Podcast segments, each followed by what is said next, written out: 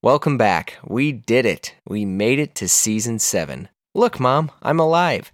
And yes, what a season we have for you. Today's guest is, well, someone whom I've been trying to get on since I started this whole thing almost four years ago. A gentleman who's every designer's favorite designer.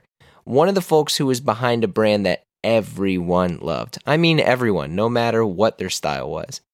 I remember visiting the showroom of his previous company once and telling him about the pod, and he was like, Oh, I listened, but I'm not ready yet. Little did I know he was getting ready to launch his own brand. Well, he did, and he's here. It's Angelo Urrutia. My name is Jeremy Kirkland, and you're listening to Blamo, a podcast exploring the world of fashion with the people who shape it. This week, I talk with Angelo Urrutia, formerly of Engineered Garments and Nepenthes, as he launches his own brand, 4S Designs. Angelo and I discuss growing up in New York, finding manufacturers in Italy, getting inspired by American sportswear, and designing the first season of his new line. Mr. Angelo Urrutia, um, Hi. I'm glad you're so glad you're on the pod. You have been like an extremely requested guest, and you know from your time at EG, but also now, which is the cool thing, what we're here to talk about more Mm. than anything is 4S Designs, which is that's your that's your line. Yeah, I mean- yeah, it's crazy. It's That- crazy. huge. Congratulations, by the way. Thank you, thank you, thank you. I appreciate that. Yeah, uh, yeah. No, it's it's uh, it's a little surreal because I started the collection basically in um, mid October okay, of 2019. of 2019, and a lot of people have asked me like, "Oh, have you has this been in your mind for a long time?" And um, you know, it hasn't. Funny enough, it hasn't. I just kind of like I just kind of started with this idea coming from uh, just my experiences with like I love clothing and and I, I I love product, but more so I thought about just the current climate and how like it was October and everybody was freaking out that Barney's was closing and everybody everything was going to get marked down, mm. and I started thinking about like how delivering coats in July, everyone's on sale in November, you know, hopefully December, Yeah. and it's doesn't get cold till you know Christmas January, Yeah. you know, so it's just started. I just started. I thought about that for a bit and then so I developed this the the label, the woven label itself, because I I have an ego, but I don't have an ego. But it's just sort of information. It has the four seasons, the four stations of the year, and numbers, and then uh, basically it changes every season. And I want to come to a place where uh, I do four different seasons in a in a calendar year, and it's I know it's kind of like Double the work. Uh, know it's not necessarily double the work, to be honest with you, Okay. because I want you to come in the showroom and I'll say, this is the first drop, this is the second drop. Okay. Or if like I have an idea for summer teas, you know, here, you know, for the better customers and so forth. So I want to serve not only the end user, but the retailer in a new way. Like I want to be able to try to push an agenda where in a spring collection, in a spring drop, delivering in December, you'll have winter coats. Yeah. And so that was the first thing, and so I came up with the label in that in that respect. And then when it came to the name, you know, after speaking to the lawyer and everything, there's somebody using spring, summer, fall, winter, and then there's somebody else not not for clothing, but for something else. Right. Right. And there is a clothing brand with fall, winter, spring, summer. So I was like, ah. And then so uh, I, we decided on four stations designed for, but I thought that was too much. So I said four S designs. And I wanted it to feel generic, kind of like a firm. Like someone said to me, it sounds like a car detailing company. Yeah, it is. It is something that's like somewhat in a good way, like Yeah, yeah, vague yeah. and ambiguous. I wanted it to be malleable because I wanted to kind of shape it as I start, you know, because this first season in particular for me, I really just kind of wanted to create what I felt was like a real perfect wardrobe for myself in the sense of like uh, day to night.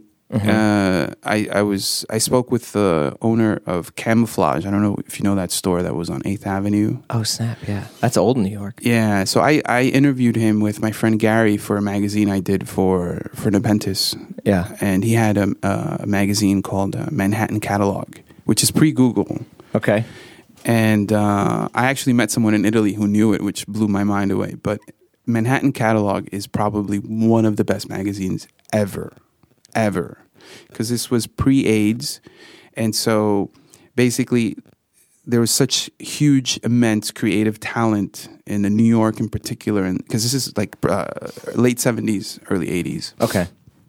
There was such amazing talent of all levels that, unfortunately, you know, because of the AIDS epidemic, you know, they're gone. Yeah, Keith Haring and all, that whole crew. Exactly. It had the most amazing just like they would there would be an advertisement for a flower shop in Chelsea that would have the most amazing layout, graphics, photography, etc. that you you you're just like, what? Yeah. Insane. And they were just doing they were just friends helping each other. Right, right. And so I interviewed him, and he was telling me like how uh, years ago he he he had this business where it was amazing, where people dressed. You know, people had clothes to go to the office. People had clothes to go to the gym. People had clothes to go out to dinner, and then they had clothes to go out to a club. Right. It was all like you know, it, it, never, it never broke outside of that.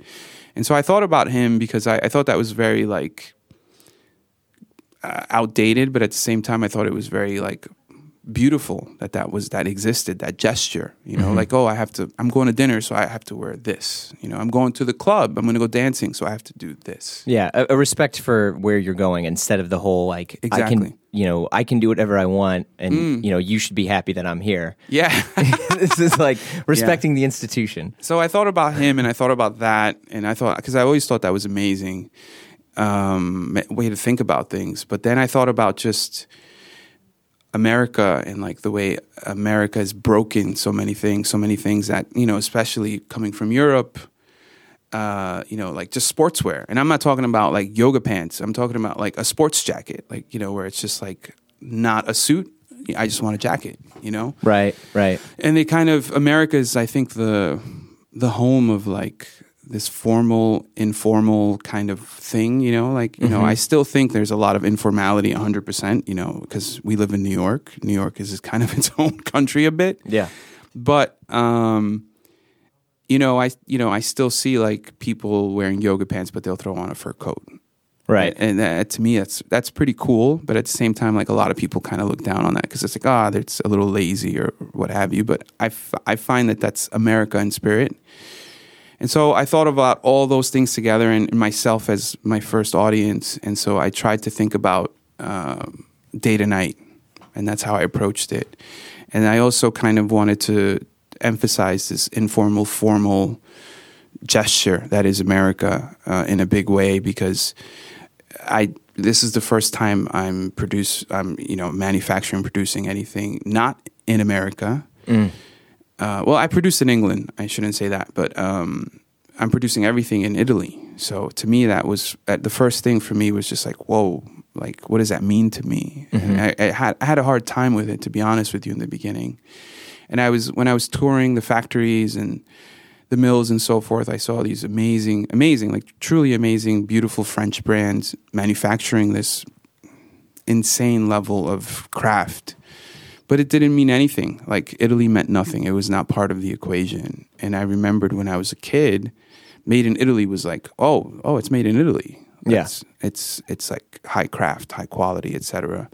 And I feel like that was like not part of this conversation that a lot of these brands were doing. You know, they were just, you know, making things. And so I want to tackle things in a different way where I want to talk about it. I was like, I'm going to go full on, just like the American spirit that I'm trying to embrace in my collection and just like talk about it almost like in a brash way. Like, you know, like, Like a sense of transparency. Like you're you're not using air quote factories. No. You're working in specific cities. You're yeah.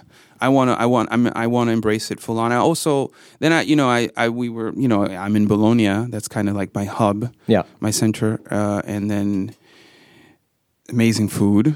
And then I started thinking about like how everything there is just like the quality of the product there, just tomatoes, you know, peppers, pasta is just the best. And Yeah. they, don't think about it. It's just like it has to be. You're you're gonna eat it, so it has to be. Right. So you- I started thinking about that because in America, it's just sort of like you go to a better restaurant and it's just like, oh, these tomatoes are from like, you know, James's farm and these potatoes are from Tom's and so forth. Yeah. The whole farm to table type. exactly. movement, And so I started thinking about that and, and, and I was just sort of like, yeah, I'm going to do that. I'm, I'm getting wool from Marzotto and, you know, Grupo Cinque is making my nylon and, you know, all these, all these um, Albini, you know, all these people. Yeah. Those are all fabric mills. Yeah, Yeah. exactly. You know, and like the only people who use them, like I know for Albini, uh, Gucci uses Albini quite a bit, but like the only people that I, I started asking these people, like who would do something like this, like what I'm trying to ask you to make for me. Like, yeah, probably just Zegna and Loro Piana and stuff like that. And I was like, oh, wow. Those are good people to be in the room with. no, no, yeah, for sure. But I started thinking about it just kind of just like, um, you know, you would think of those things as luxury. And my goal here is not to make a luxury product, it's just to make a product that is made well. Right. You know, I just want to make things that are that you don't want to throw away. I want I want you to take one of my garments and feel like, oh, this is this is good. You know, Yeah. I, I, want, I want you to feel good in it. I want you to like. I, I use like you know like one of the people that I work with in Bologna. They were like, why are you using lining that's so expensive? Like it's just lining. And I'm like, I want people to put their arm through my sleeves and and be like, oh, this feels good. And maybe not even think about it. Like not maybe not just be something that it's like unsaid, but you know, I just want people to feel good in it, you know, just sliding into my arm, you know. Yeah. You know, just comfort, you know, in a new way. And so I wanted to th- I thought about things in it from the inside out, just even uh, from the lining itself. Uh, but the fabrics to not just be tactile, but also just soft and, and give you comfort and, and you know, like you know, but for instance, like I wanted to use, I was, I, I was like, I, I have to use cashmere. I want to use cashmere. I want to use cashmere. And when I looked at those prices, I was like, oh wow, You're like, oh, cashmere and affordability rarely yeah. coexist. so uh, I convinced, uh, well, this mill, uh, uh, basically, you know, cashmere. Uh, you probably know, but uh, cashmere is is wool. Yeah. Right. It's little, little goat underbellies. Exactly. It's Yeah. but it's wool. But they have to finish it to make it soft, to make it feel like the butter that it feels like. Oh, know? yeah. Yeah. But normal hair from uh, the other parts that are wool maybe can't withstand going through that finishing process. So, through kind of reverse engineering of sorts, I said, well, how can we get it to be like, you know, like cashmere? And it's just sort of like, um, uh, they kind of were like, huh? What? Uh, we, we basically have long hair wool, long, long hair fibered wool. I don't know if that's the correct way to say it, but uh, finished like cashmere. Okay. So basically, uh, it feels, it looks, and exactly like cashmere. I mean, it's still quite expensive.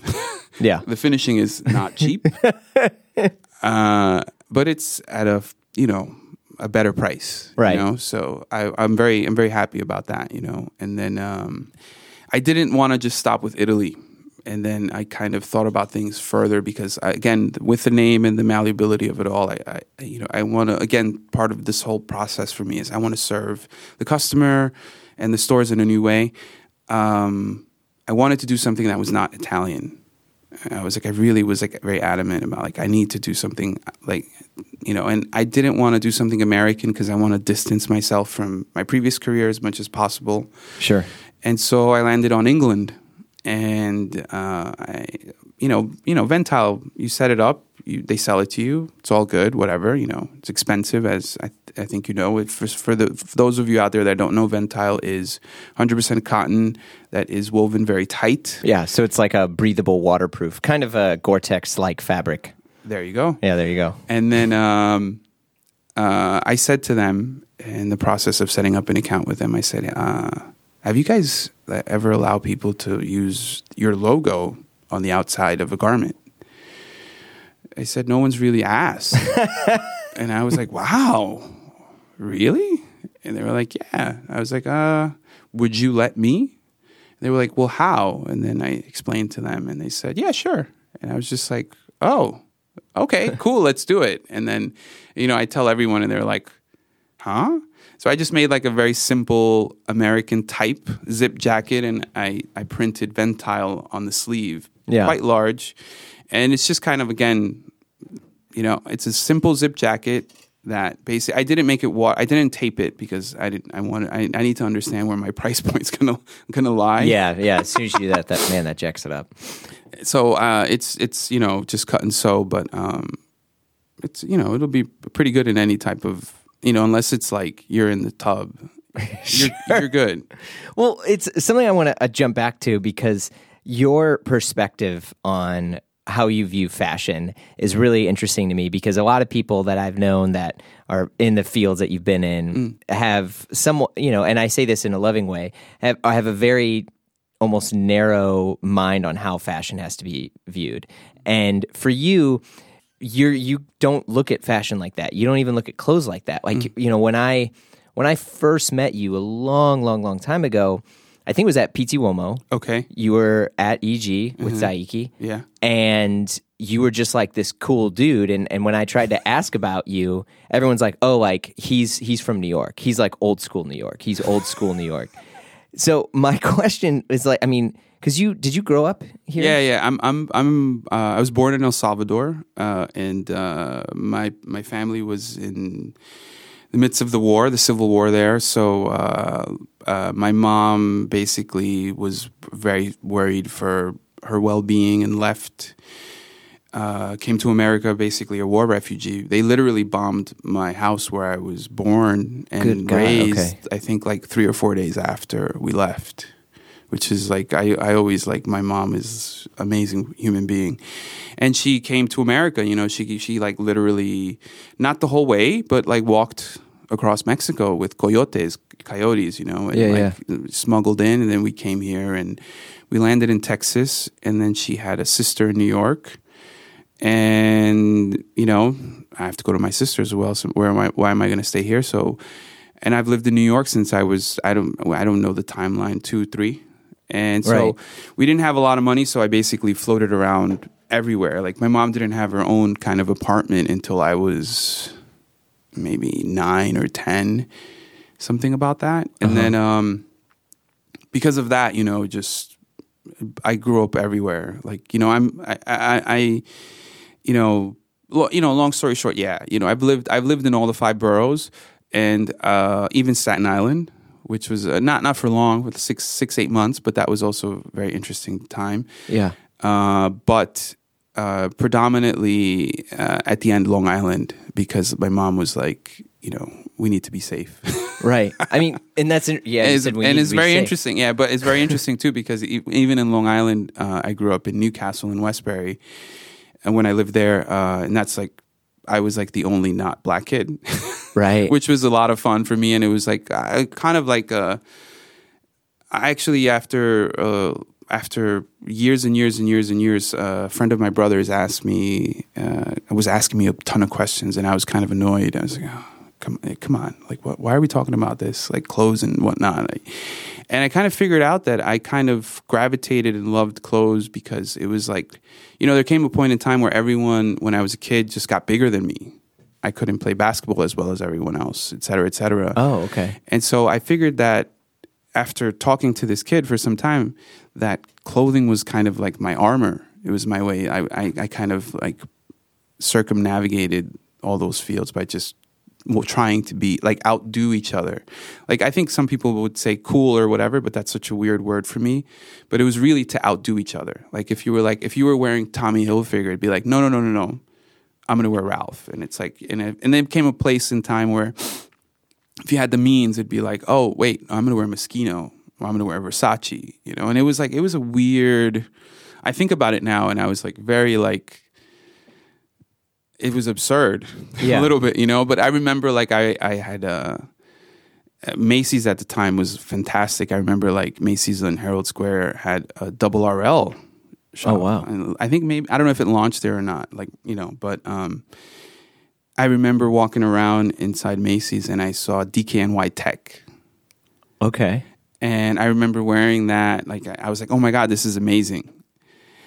And I, I maybe you know after after this airs, maybe some people will inf- like inform us. But I think DKNY Tech was the first camp hat, like fashion camp hat. But I'm not sure. Oh, I'm not okay. sure. I have it. I do own that camp hat. I, I still, I never wanted to get rid of it. But anyway, I went back to school and I was wearing all this stuff that was like DKNY, and they were like, "What's that? Donkey Tech? Like, what is that?" you know. And it was it was pretty funny. But anyway, long story short, like for me, clothing subconsciously was like uh, my armor. Yeah. You know, so I always kind of. Um, went with my gut a bit just like when i saw it i was like oh i love this or you know i, I don't love this i'm very like as soon as i see something i know if i like it or not but like you know just trolling around New York. You know, like I remember going to see uh, Comme des Garçons shirt store on West Broadway because I was obsessed with art. Always roamed around Soho and stuff Yeah. like that. I would cut school to go see art. I was a lunatic, but you know, just jumping into these stores and the, I would just go in and if I could buy something, I'd be like, oh, I want to get that. You know, but um, Paragon to me and is always just holds a really uh, a very strong place in my heart. For me, The just that- outdoor store in yeah. Union Square. Yes, yes. Yeah. Paragon to me was always like just the coolest thing because it wasn't just like it was, you know, it was never cheap. It was expensive, Mm-hmm. but the stuff worked. It wasn't like fashion. You Yeah. know, it worked. Like they were real. You know, they they they had Goldwin like ten years ago, and I was just like, "What's Goldwin?" Because I always pop in here and there just to check out what they're doing because they always try to get like the latest Mm-hmm. but they're an amazing store and to me it's just like what they did was such because you know it's new york city and as much as like a lot of people can buy Arc'teryx and so forth and blah blah blah they're not necessarily climbing mountains with that Uh, yeah, I, I tend to agree with you on that. One. you know they're they're trying to just battle the winter in the city Sure. and uh, I, th- I think about like New Yorkers going to Paragon to just get like the best of the best Yeah. to like you know soldier through these these tough winters. Yeah. you know. But uh, Paragon to me was always very special because that's when I discovered things that worked. You know, like I remember That clothing had a utility, right? Yeah, okay. Yeah, yeah. I remember getting like these uh, Italian uh, mountain climbing boots, Trezeta, because at the time everybody was running Vasque. I think that's how you say it, V A S Q U E. Yeah.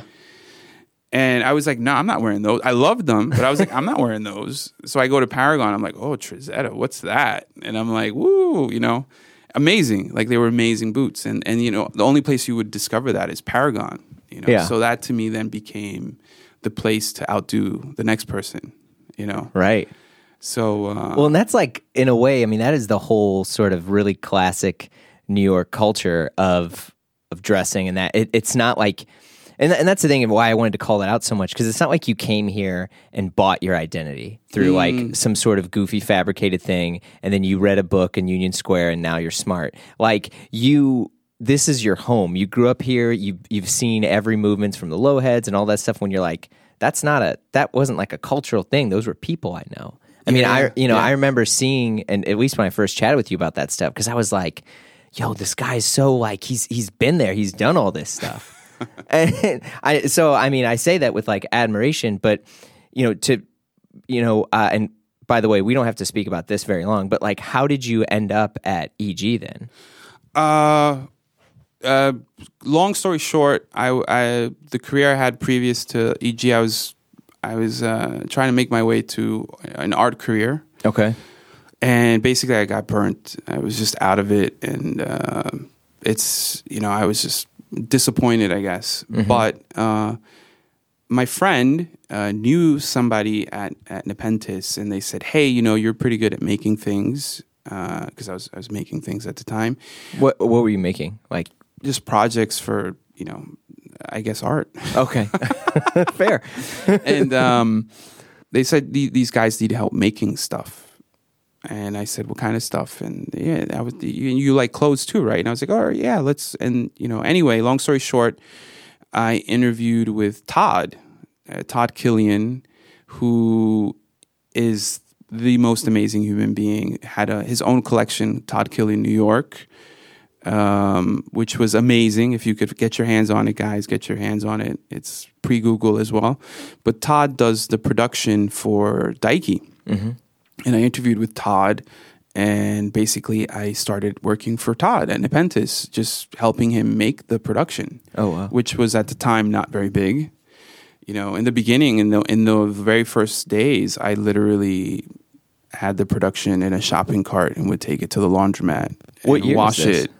I don't even know. I don't remember. Uh, 18 years or so ago, something Okay. like that. But uh, you know, it was a very small team, very very small team. So it was all hands on deck, and then basically I just uh, helped everyone, including Daiki, and and I think uh, me and Daiki probably bonded fairly quick because we kind of have very similar tastes, but uh, he's more of a historical reference than I am, and for me, it's just more like I like it because it's you know because I like it. I think I re- I think I was wearing a polo jacket one time, and it was it's bas- it was basically a Filson Cruiser, you know. Yeah. And uh, he was like, "Oh, that's that's a Filson." I was like, "Oh no, it's polo." And he, "Oh, okay."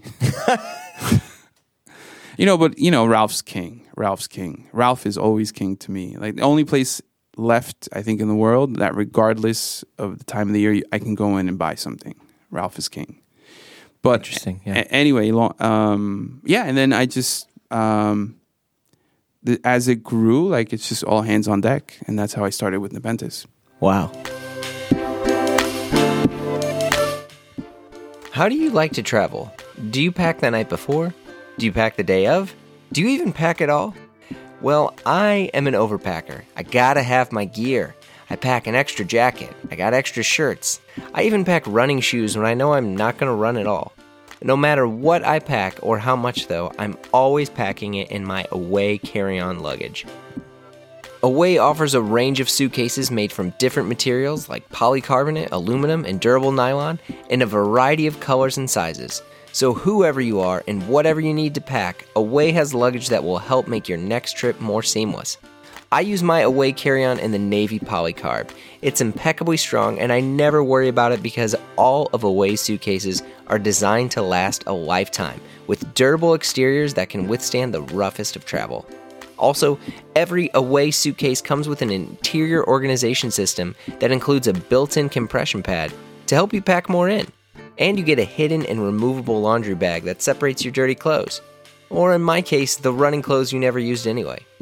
And it all sits on Away's four 360 degree spinner wheels that guarantee the smoothest roll even through the most hectic of airports and stations. Best of all, there's a 100 day trial on everything Away makes. Take the product out on the road, live with it, travel with it, even get lost with it for 100 days. If you decide it's not for you, you can return any non personalized item for a full refund during that period. No ifs, ands, or asterisks. Start your risk free 100 day trial and shop the entire Away lineup of travel essentials, including their best selling suitcases at awaytravel.com forward slash blamo. So, what kind of packer are you going to be? Rest assured and start your risk free 100 day trial and shop the entire Away lineup of travel essentials, including their best selling suitcases at awaytravel.com forward slash blamo. Because, I mean, the, the stuff you did at Nepenthes, and this is, you know, again, I, I'm, I'm not trying to single anyone out, but, you know, th- that was where I first met and interacted with you because I just knew you as like, he's the, he's the other cool guy at Nepenthes. because, it- you know, it was, it was a, a, a lot of folks from Japan and, and you, you were Yeah. not, you were not the Japanese Yeah, guy. yeah, yeah. I was me and Todd are, are the the the the non Japanese. Yeah, for sure. Yeah. um, you know, it's it's just very weird because there's that conception that you know, or this idea that you know, it's Nepent. Well, Nepenthes is a Japanese brand, but in particular, Daiki and his work in New York, and Daiki's lived in America for whew, twenty plus years. Like, I don't see Daiki as much as other people do as Japanese. Oh, okay.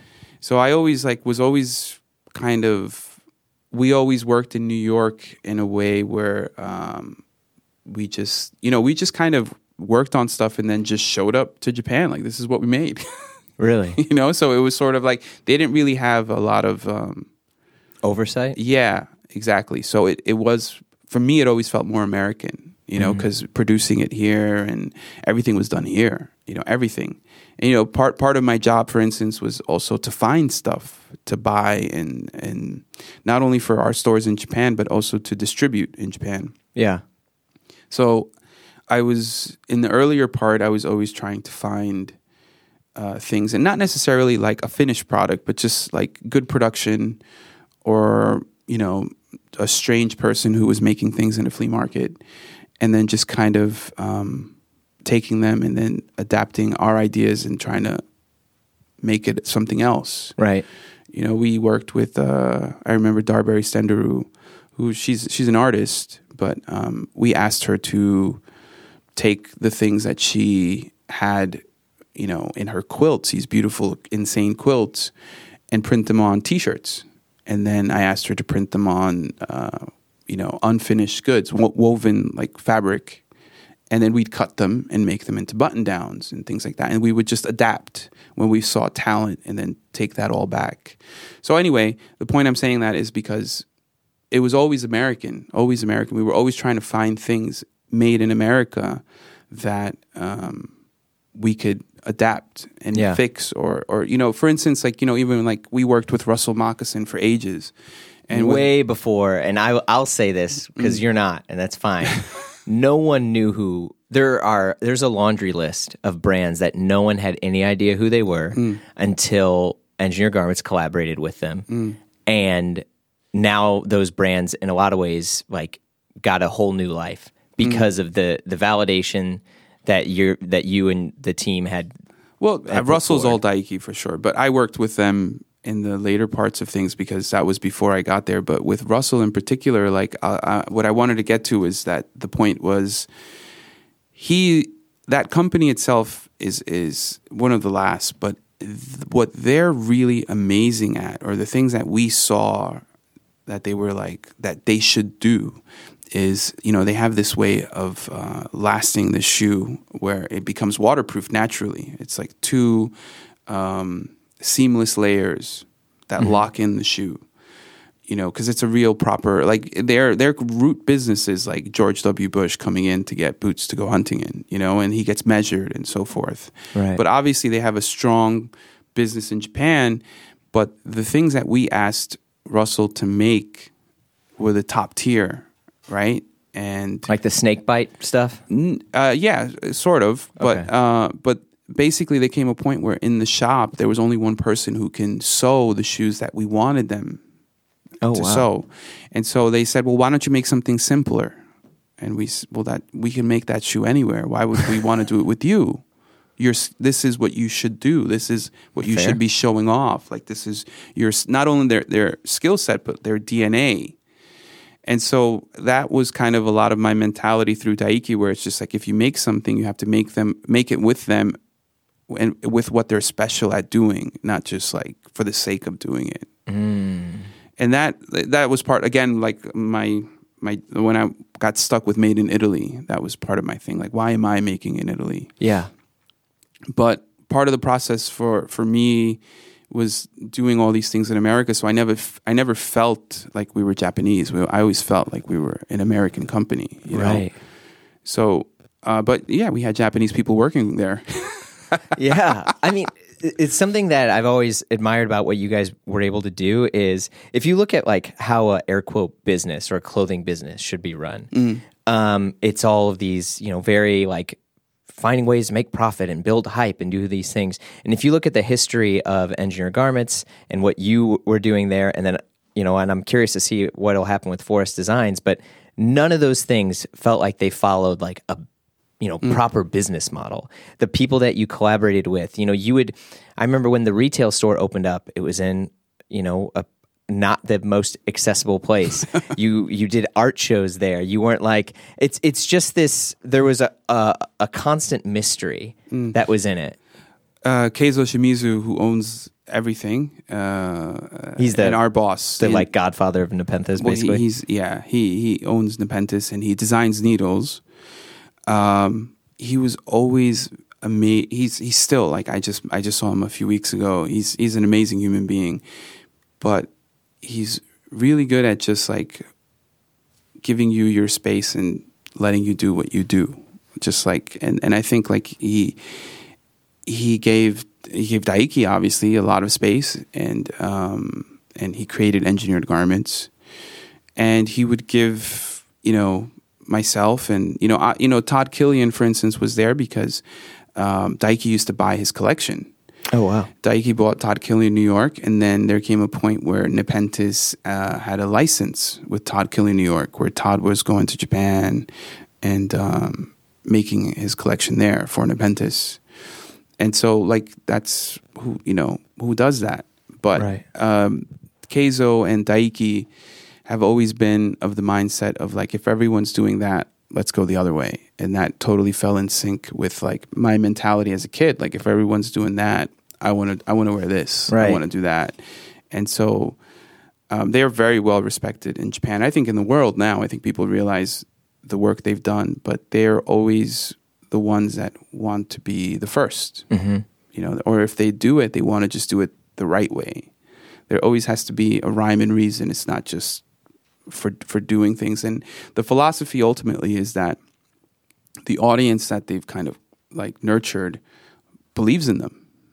You know, when they come to market with something, they know that it wasn't just a random thing. It was something that you know. Yeah, it wasn't a trend report. no, no, exactly. It was something that came uh, either from the heart or from a gut instinct that this was like an interesting thing. Yeah. You know, like Daiki bought like John Bartlett, you know, and things like that. Like John Da- Daiki is like Because he was Claiborne and Ducky Brown and I I don't know the exact history, but yeah, he but when it was like when he first first started and Daiki first started buying for Nepenthes, he was buying stuff like that, you know, and like um cross colors first season.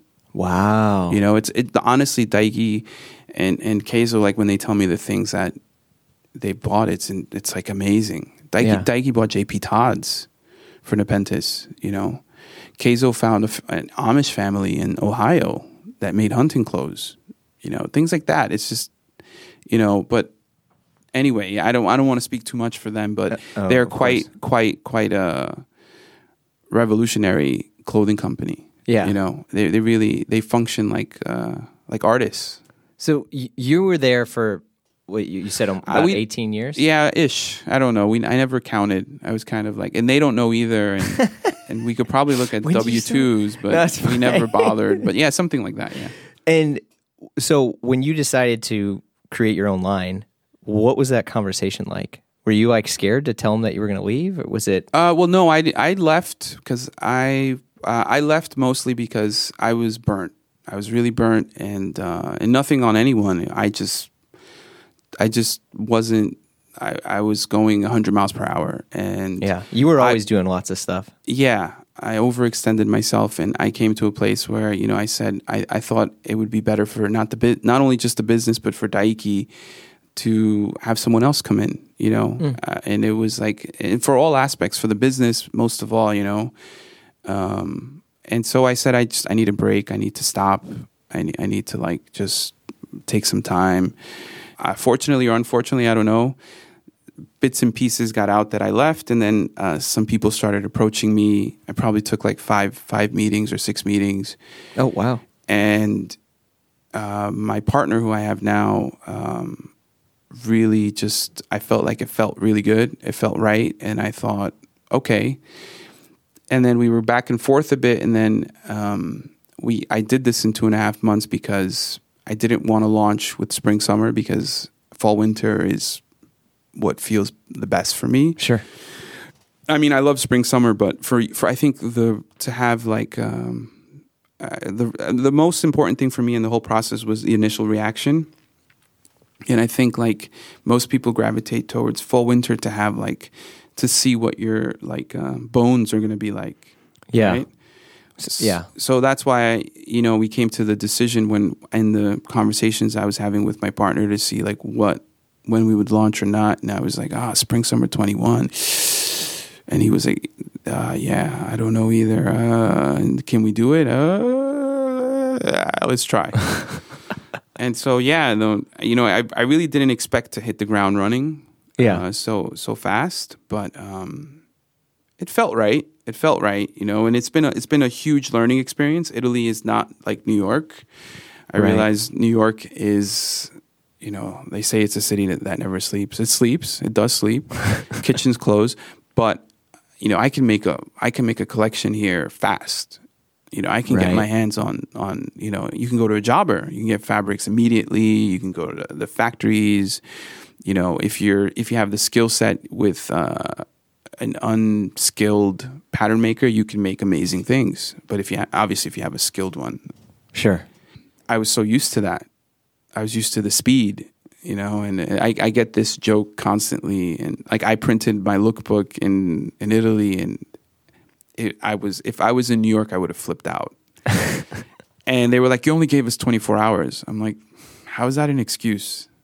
I was, Interesting. I'm like, "You're you're a printer. You're a professional." yeah. Like if I, if that was my job, I wouldn't deliver a production like that. Say no, then I can't do it in 24 hours. Right. But anyway, point being is that I've gotten a lot of that in Italy. They were like, no, no, we can make everything and anything. You just need to give us time. And what I was asking in the beginning, they were like, what? And a lot of people didn't understand, you know, like a lot of people just didn't understand. Like they were like, why do you want to take super lightweight, windproof, waterproof nylon and then put down in it? Like you should just make a lightweight jacket. And I was like, I want to make a down jacket that's super light or Yeah. as light as possible. And they were like, okay, let's try. You know, and, and then, then and then I would explain to them my reasoning. Like, you know, when you make I discovered with uh, this running brand called Gore, which is fantastic. I hope Okay. it's still around. I'm not sure if it is. Basically everything is windproof. And because of that it retains your heat. And so that's why it's such an amazing running brand. You know, you don't want to wear a down jacket. You just want to wear one or two layers in the winter in particular and, and keep, retain your heat. And so I started thinking about that, and that's why I wanted to use windproof, not necessarily to combat wind in that sense, but just to retain the heat. Yeah. And then when you put in all this down, like I was like, oh, this it's going to be a tank, Right. You know, for me, like I can't wear it under thirty degrees. Like I'd be, I I was wearing it. I'm wearing it today, and I was sweating. And it's thirty seven. I was like, ah, I hope I didn't make it too warm. Well, there's like you know, it's interesting, especially hearing you know, I, I looking through the the, the lookbook and, and seeing how like the process of how you're making some of this stuff. Mm. It's definitely you know, it's the same thing in the t- in the sense that you're not like, oh, this was hot. You know, so I'm going to make one of those. Or I saw this on the runway and I wanted to do something like that. Mm. Like all of these definitely feel like it's from your own singular vision. Mm. You know, it's obviously it almost feels like there's a bit of a struggle just to get this made. Like, do you enjoy the the process of making something or the final product more? Ah, good. Yeah, it's a good question. That's a good question because I was I was talking to a friend in Italy in particular about this because like for her like after she's done with the collection she designed several different collections and lines. It's it's dead to her. She's like I, I've lived with it so long I don't want to see it anymore. Yeah.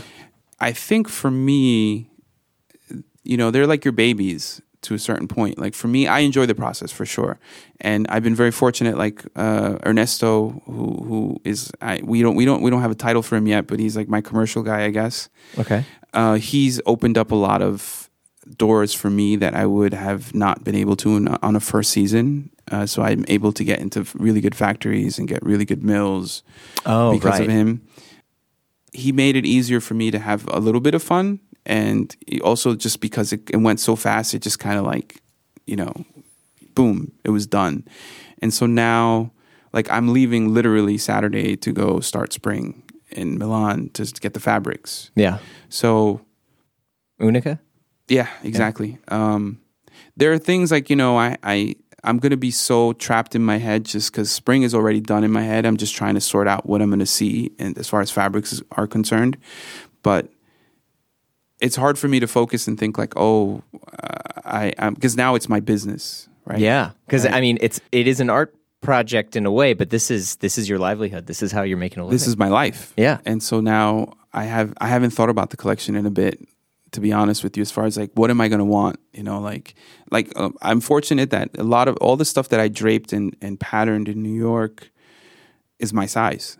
there you go. and stuff that I did in Italy is not. So I'm like I'm not going to waste money and and get production out of, you know, production piece for me. For sure. But maybe I will. I'm sure. I'm like, you know, all the people that work for me are like, oh, I want to get a personal for this and that. And I haven't thought about putting a personal order in yet. really? No, I haven't. But it's just honestly, it's just now because I'm more driven by this is my business. I have to like think about the ins and outs. Yeah.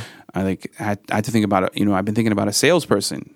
You know, I've been thinking about like literally. I was texting this morning about like securing the space again in June. You know, for spring twenty one Right. you know just like loads of stuff like that like are constantly in my head besides my personal life you know just like my family and being away from them for so long and and trying to find what my new rhythm is going to be with my life Yeah. i guess like my friend said maybe it's dead to me but it's not like because i still you know there are things that i am i'm thinking about from what i worked on that i are going to transition into spring for sure Right. but I'm not thinking about it in the sense of like in that moment anymore. I'm just like now going to get trapped in thinking about the future. Yeah. So maybe it, they're they're like distant memories, not dead like my my friend said. Sure, n- nostalgic. Yeah, they're nostalgic a bit. I don't know. Well, it's it's funny because you know you, you said this earlier about like the you know your family and Mm. you know on your social media and stuff. I mean you've you've you know shown off your family and your daughter and your wife and God bless them. Do you think that the drive that you've had professionally has shifted because you're supporting your family? Like, would you behave the same way if it if they weren't around? For me, I'm I uh, I want to find like the reason I left Nepenthes is I I need to find my rhythm where I'm I want to spend more time with my daughter and I want to spend more time with my wife. Like me and my wife are high school sweethearts and we you know I want to be able to you know I I can do I can do like I could spend a day with her with lots of events and I can just hold her hand and walk down the block and do nothing, you know. Uh, and I miss that, you know. I want to get to a place where I want to find a rhythm where we can just do nothing. And so I'm struggling with that now because I'm setting up everything. Everything is from the ground up. So like, I don't know. I'm not answering your question, am I? Um, No, I mean it, it sounds like you are. I mean, the, the- talking about the importance of finding a way to be with your Yeah, family. I mean, that yeah. definitely gives you a drive. Yeah, no, for sure. And so like I guess I'm just building this. I'm you know as I'm as I'm you know because it's it went so fast to two and a half months just to finish this collection and do this collection Right. that you know and they've been very supportive and patient with me, but um it's just because it's all me now. It's just like I have to figure out a new rhythm for sure. And I see it. It's going to come up, but it's just going to take a little bit more time than I thought Yeah. They're they're everything to me. I, I do this for them because like this is the only thing I'm good at. Yeah. I don't think I'm good at anything else. Yeah, I hope I hope you know, touch wood. Um, this is successful and and I can get to a place where the rhythm is what I need it to be. Yeah. I mean, a testament to that and something I love about you is, you know, we've hung out a few times and we'll talk about clothes or whatever. And oftentimes I'll like show you, like, hey, you know, I like this coat or I like this. And it's for me. Mm. And you'll be like, yo, I like this and I like this. And they're things for your wife, which is, which I, I think is a perfect, you know, testament example of how much you love your family and how you want to take care of them. Like, well, yeah, yeah, yeah, for sure, for sure. I mean, you're you're you're taking care of your your lady and getting her. You know, I think you showed me like I want I want to find a way to get her the Chanel bag, or I want to Yeah. find a way. That's yeah, we're very well. We're very fortunate that we have friends that like really help us to do those things in a very economical way. sure, sure. but um, no, you know, my wife is not a fashion person. Uh, she is. She doesn't like to say, but she's not. Uh, she like she's like me in a way that she just likes really well made stuff, um, and she likes things that last forever. She wants things that last forever, and like for instance, what you said about Chanel. Like for me, Chanel.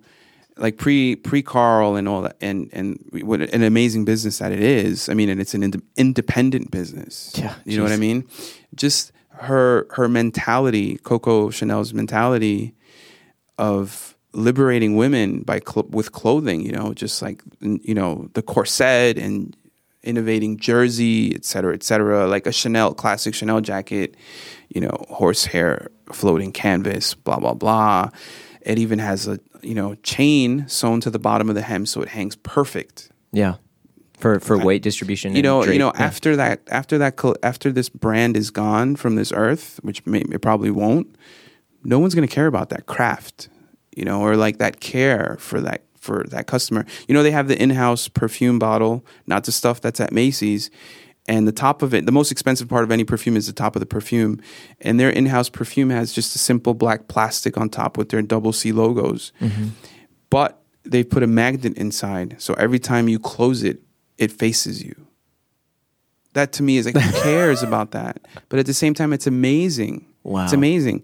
And like, you know, my wife really respects these kinds of ideas. So um, you know, for me, she's always like, ah, you know, but we have to do this, we have to do that. So if I have a, if I can get a way to figure out to get it for her, I want to get it for her.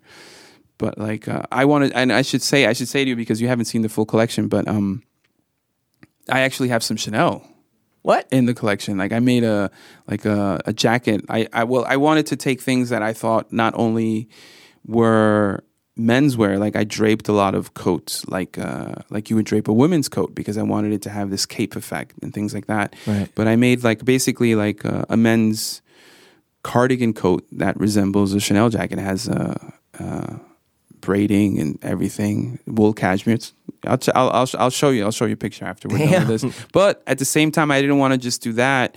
Uh, I was very fortunate that we had a mill that supplies Chanel make some wool cotton boucle that you Yeah. know The the classic that they would Chanel use fabric that they would use, and um, you know, I, I juxtaposed that and made it in a more masculine way. Like I made it like an overshirt, like a simple button down overshirt, and kind of climbing pant that was just easy to wear. I didn't want to make it too so like hard to wear, even though it has you know it looks shiny.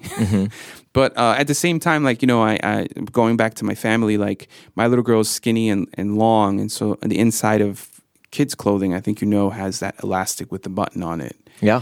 And so when it came, I wanted to come up with ideas that I've not seen before. So I, I made instead of a drawstring, I did that that kind of technique where you had inst- uh, with the elastic in the button, so you can you know um, make a draw cord basically. Oh, but I put it on the outside, and I, I and I blew it up like I made it super long, so it's just like just like showing off this thing that I was inspired because of my little girl, you know. Um, so yeah, I brought a lot of that type of idea and kind of like again just solutions because a lot of it was solution design because of things that I wanted. Like you know, I really respect Chanel and I wanted to get something that was from Chanel, but I, I can't. Yeah. So I made one uh, like solution design, There you go. and then uh, I love cowboy boots and you know the shaft is always a pain in the neck for me thinking about the pants you're gonna wear. So Oh, right. I chopped the shaft off and I made a western shoe, you know. And so a lot of a lot of it is based on that and I just kind of put it all together in a very again it's very American, but it, I guess the undertone is with a New York gesture, New York attitude. Uh, because it's all I know. well, I don't think I have the skill set to be like this designer to be like with fantasy and dreams. Like everything comes from a real place from what I'm doing. So uh, you know, it's just I I picked I cherry picked all the things around me that I love. Yeah. Yeah, I, you know, ultimately I think that Chanel thing is mostly f- as homage to my my wife. That's awesome. I now don't. that I think about it, yeah. You know who else uh, thinks about their wife quite a bit in their designs? Who, who's that? King Ralph. Oh yeah, that's true. there you go. there you go. that's true. Oh my god. Yeah.